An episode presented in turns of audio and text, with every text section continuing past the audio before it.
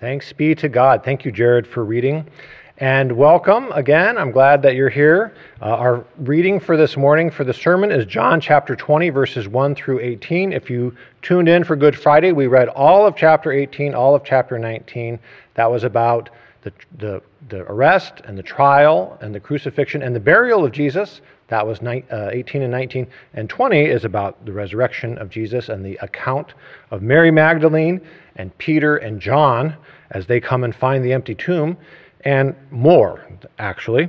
So that's our what we're looking forward to today today. And i said on easter that um, on good friday that when jesus was on the cross and he had he said tetelestai which means it is finished in sort of a very finalized way that that was while it was true that there was a little more to the story a couple days later and uh, i didn't want to spoil it for you so I'll, I'll now i'm going to tell you what it is is that yes, the crucifixion happened and it was the it was the fulfillment of the plan that God had, but there was more in the works, and that was that was a few days later when Jesus was raised from the dead, and the resurrection now brings even more context to this event, the, the week of the Passion.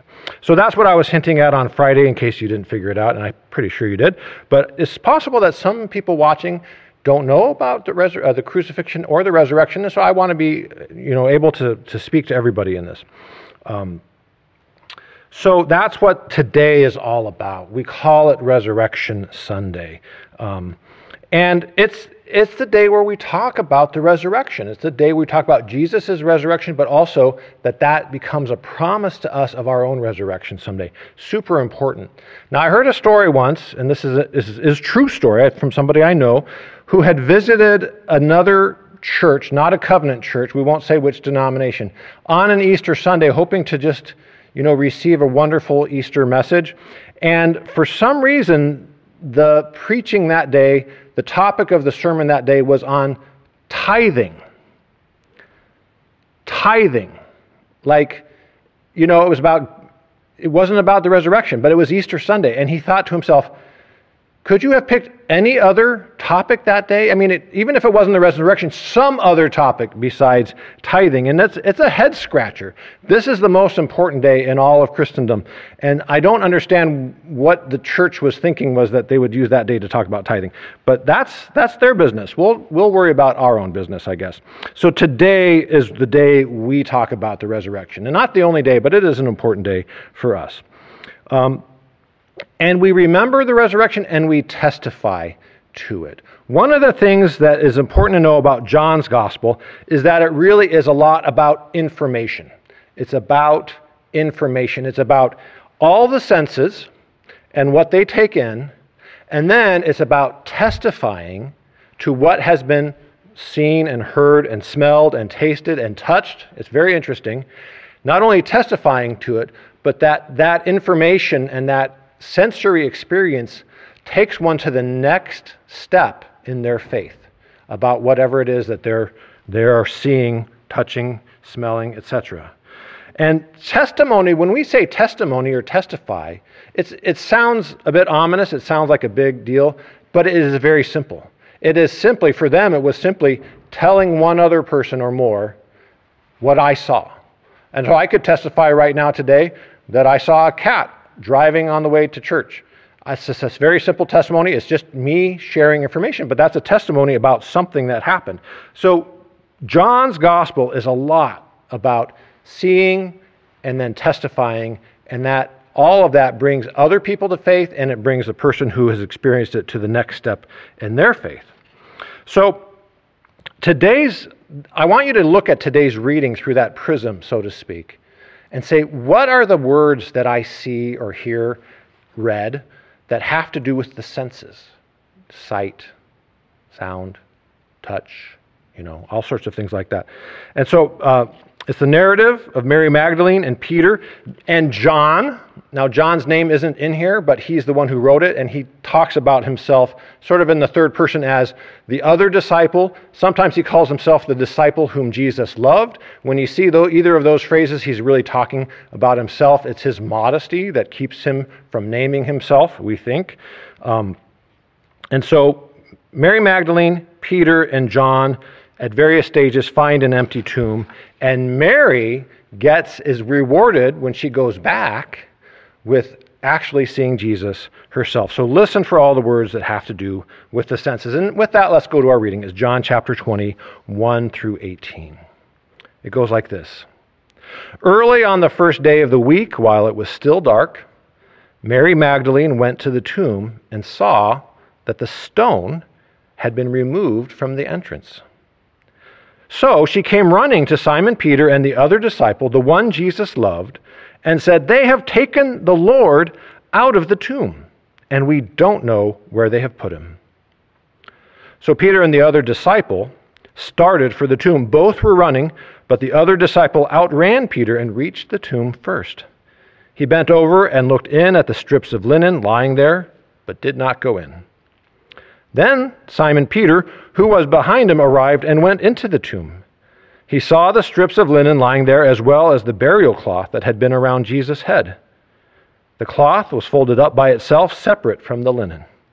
Finally, the other disciple, who had reached the tomb first, also went inside. He saw and believed. Remember that. They still did not understand from Scripture that Jesus had to rise from the dead.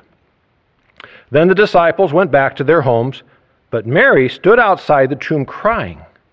As she wept, she bent over to look into the tomb and saw two angels in white seated where Jesus' body had been, one at the head and the other at the foot. They asked her, Woman, why are you crying? They have taken my Lord away, she said, and I don't know where they have put, put him. At this, she turned around and saw Jesus standing there, but she did not realize that it was Jesus. Woman, he said, why are you crying? Who is it you are looking for? Thinking he was the gardener, she said, Sir, if you have carried him away, tell me where you have put him, and I will get him. Jesus said to her, Mary. She turned toward him and cried out in Aramaic, Rabboni, which means teacher. Jesus said, Do not hold on to me, for I have not yet returned to the Father. Go instead to my brothers and tell them, I am returning to my Father and your Father, to my God and your God. Mary Magdalene went to the disciples with the news I have seen the Lord. And she told them that he had said these things to her. Let's pray. Heavenly Father, thank you for your word. Thank you for the eyewitness account of the resurrection. We pray that you would add your blessing to it. In Jesus' name, amen. Well, let's really quick recap what's happening here. This narrative is pretty straightforward, so we don't need to unpack too much. We have several people involved Mary, John, Peter, two angels in white, and Jesus. So we're actually about to, up to about six people now. We have people seeing things, looking into things, talking to each other, wondering about things and people beginning to believe in things. So there's a lot kind of going on, a lot of verbs happening in here. John is interested in the faithful witness who will testify about Jesus. That's really, if you want to look for the, the larger, grander theme of John's gospel, is where's this faithful witness who will testify about all these things, and that testimony will lead to the next step of faith. So, John is interested in finding a faithful witness who will talk about what they have seen, about his life, but really a lot more about his crucifixion and resurrection. And of all the Gospels, John spends the most amount of time in the week of the Passion. More than half of John's Gospel is, is about the Passion and the trial and the burial and the cru- crucifixion and burial of Jesus and the resurrection. More than half. The other Gospels, not so much. So, John is really focused on this. Um, and if you listen to the reading of chapter 18 and chapter 19 on Friday, you found, and I timed it, it was over 11 minutes. It was more like 11 and a half minutes of just to read those two chapters about all the things that happened to Jesus from the end of the, of, of the Last Supper until the moment he was buried. There was a lot of detail in there. And the reason that's why it took so long.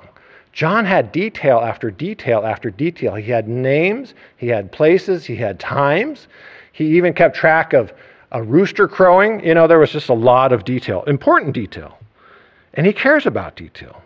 So we have detail and we have people who experienced all these things, and now we have their testimony. And you may be at home thinking, why is he going on about this? This is important.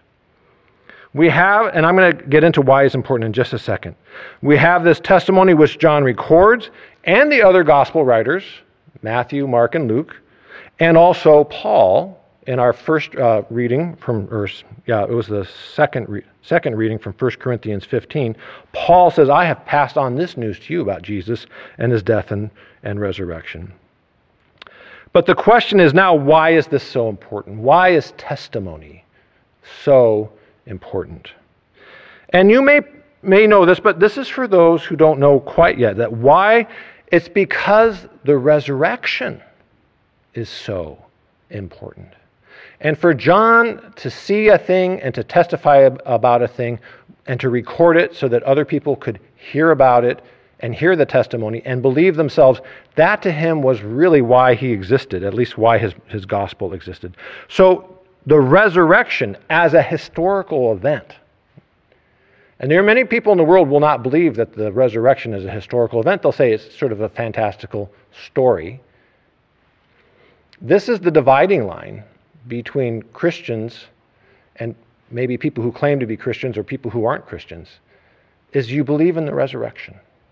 That really is the thing. If you've ever read, uh, and I've mentioned this before, a kind of a delightful novel by John Irving called A Prayer for Owen Meany, and they talk about, you know, what does it mean to believe in something and what, who's a Christian or not. And Owen Meany, who's this sort of this little, is sort of a tiny person, but he's like a sage. He's a very interesting character. He says, it's all about the resurrection. Owen Meany says, if you don't believe in the resurrection, you're not a believer. You have to believe in the resurrection of Jesus Christ.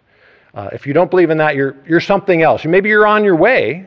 You may be close, but you're not really there yet. You have to believe in the resurrection, the actual physical resurrection of Jesus, not some symbolic sort of pie in the sky. Wouldn't it be a nice idea, you know, that somebody dreamed up and it became a great literary device. No. We believe he raised from the dead. We, he walked about, he touched people. And so you get these stories from, from John of, of people touching. That's next week's text. Jesus meets the disciples in the upper room. They want to touch him. They want to put their fingers inside the wounds in his hands and in his side. And he allows it. He allows it. He offers it, actually. And, and so this is a real person. This is a real thing and a real event. On Friday, I talked about how the plan that God had to save the world from its sin was fully achieved in Jesus and his death on the cross. And one way to look at this is that on the cross, there was a victory over sin and a victory over the devil, which we'll get to in a moment. And I just want to reread what we, we sang, our first song. And I really thank Blake and Jenny for choosing this song. Go back into your bulletin to this song called Forever. And this is how it reads The war on death, a battle in the grave, the war on death was waged, the power of hell forever broken. The ground began to shake, the stone was rolled away. His perfect, reckless love could not be overcome. Now, death, where is your sting? O resurrected King, has, our resurrected King has rendered you defeated. What happened on the cross, what happened on the cross was a victory over sin and the condemnation that sin brings. God dealt with the question and the problem of sin finally on the cross in the work of Jesus that was completed. And actually, it was also a victory over the devil. And we don't like to talk about the devil, but we need to talk about the devil because the devil's involved here. The devil rules over hell. The devil was present at the temptation of Adam and Eve, right? Um, and the devil had won this great victory early on in time when he was able to tempt Adam and Eve away from following God. And the earth was plunged into this obscene darkness and depravity of sin that we all understand. You could just look at the last century of human history and you and all the genocides and the wars and and uh, I, I don't have time to talk about all that. But if you wanted to start making a list of it, you'd never you'd never have enough time. Human depravity and brokenness is everywhere all the time. And it was a great victory for Satan to bring that into the world. And on the cross, sin was defeated. At least for those who follow Jesus and who love him, its consequences were taken away. Um, so on the cross, Jesus, in his obedience to the Father's plan, poured out his love for us, and he rescued us from sin's power and sin's condemnation. Um, and so Good Friday is a victory over sin and the devil. Now, what about Resurrection Sunday? Is, is the resurrection even necessary? I mean, think about this for a second. If on Good Friday sin and the devil were soundly defeated, why, why did Jesus need to be raised? Why was that necessary? God had actually dealt with the problem of sin on the cross. Why then is the resurrection uh, necessary. Wasn't it enough to win over the over sin and the devil? I'm going to tell you sort of a phrase that we often said at seminary, and it, it just kind of sunk in, and I want it to be your phrase too, if you if you want it. Is that they taught us over and over again that Jesus had won a victory over sin, death, and the devil. Sin, death, and the devil. Notice that there's an extra thing got put in there. It's death. The devil may have thought, well, I lost on the sin front, but at least that sin took down God's son, and I won't have to bother with him anymore. So maybe even uh, on Good Friday, the devil said, well, I have been defeated, but I took, you know, I took something with me. Uh, I, at least I took down the Son of God. I won't have to worry about him anymore. But can you imagine the devil's surprise? And I don't know if he was in on it or not. I don't know. I assume he wasn't. Can you imagine the devil's surprise when Jesus was raised again? He was like, No fair. God, you're not playing. And God, God said, Who said I have to play fair? I'm, I'm the king of this universe. I can do what I want. I'm going to raise my son from the dead. He was obedient to me. There are some old paintings from the Middle Ages. I'm going to ask Yanni to put that one up there right now. There are some old paintings from the Middle Ages that depict Satan as a large fish. You can see it on there. And he's being brought up out of the lake by a hook, but the hook is also a cross. Now, if you see that hook, you see that it's a cross, but also there's a little hook at the bottom, and, and Satan has been sort of snared by it. And those, I'm going to point over here, although you can't see, uh, there we go this long line of faces and circles are all the are all the patriarchs throughout time. This is just one medieval sort of concept of this. You can send it away now, Yanni. It's very interesting. Is that the devil was tricked? The devil was kind of like, oh, I thought I had this. No, no, the resurrection really fooled the devil.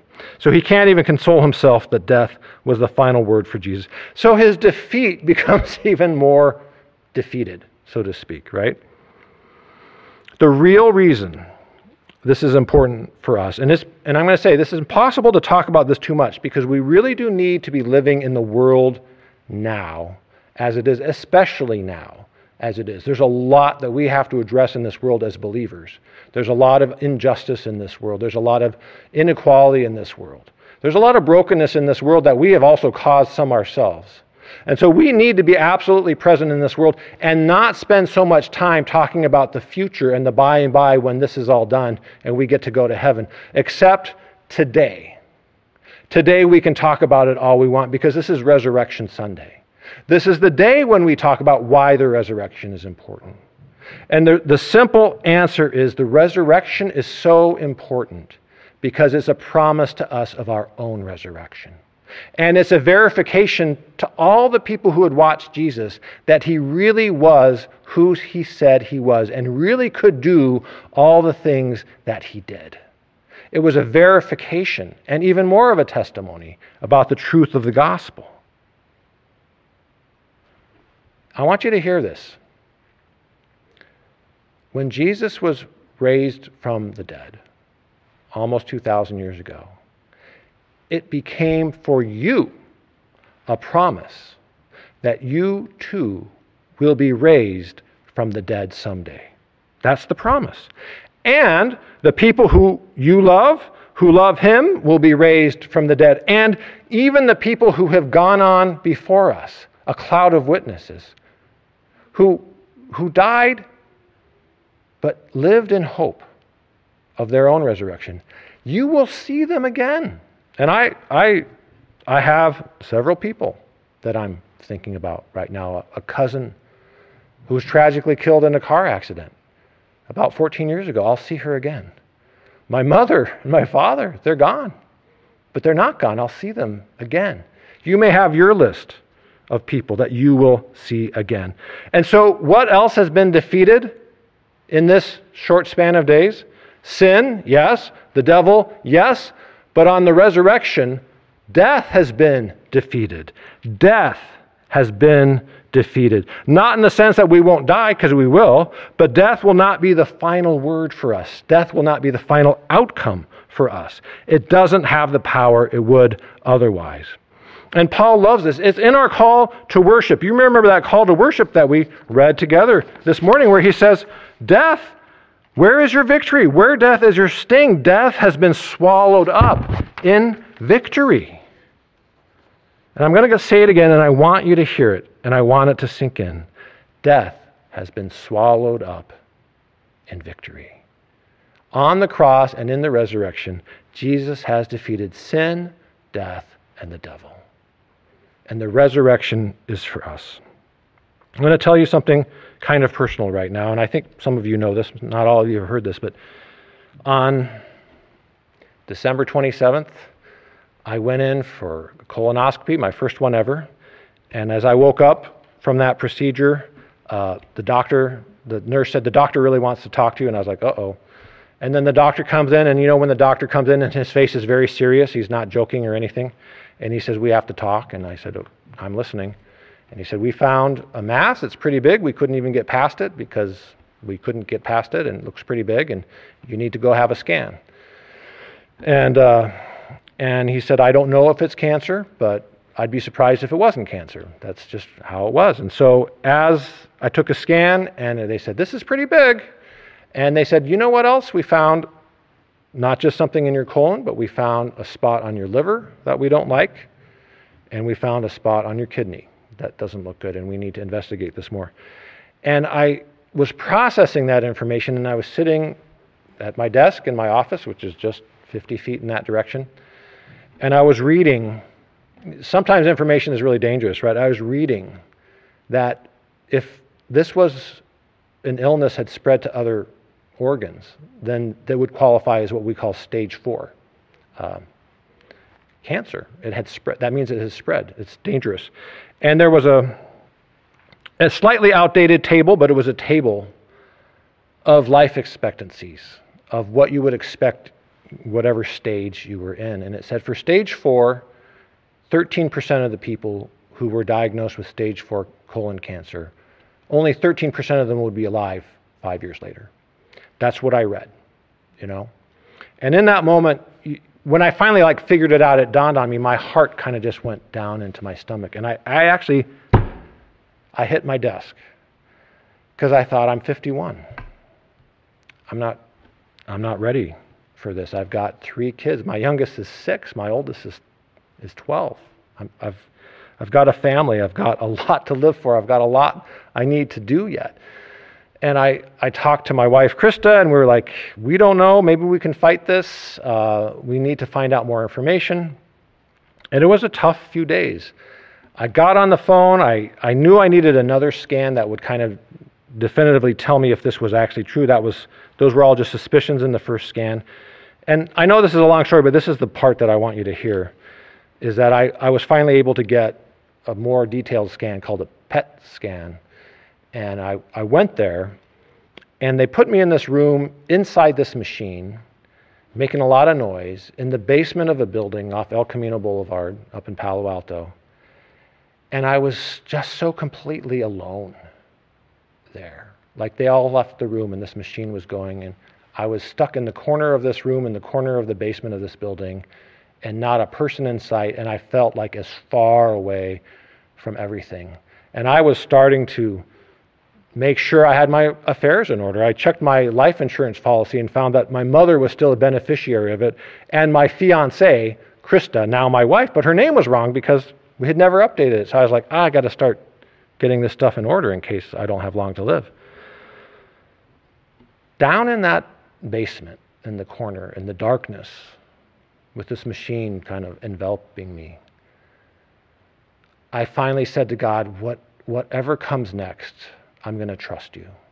I'm going to give all of this to you. Whatever's inside me, I don't know what it is yet, whatever's inside of me, I give that to you. And I trust that even if I don't have more than a few years to live, that you'll take care of me, you'll take care of my children, you'll take care of my wife. Um, and I said, I know I'm going to go to heaven. I know the resurrection is real. I know I'll see my mother and father again. I'll see my cousin. And I know that I'll see my wife and my children. You know, we might all arrive at the same moment. We don't know. Um, and so I said, I'm, for whatever comes, I want to be ready, and I'm just going to give this to you because I can't control this. I can't control what's inside of me. Um, and in that moment, God sent this incredible peace to me um, that I can't describe, but it was just like, yes, this may be bad, this may be good, this may be unknown, but I have you in my arms.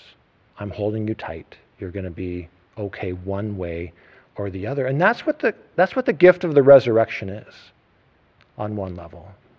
Is to say, even if I have two years to live or two weeks to live, there's this embrace from God that says, You're in my arms.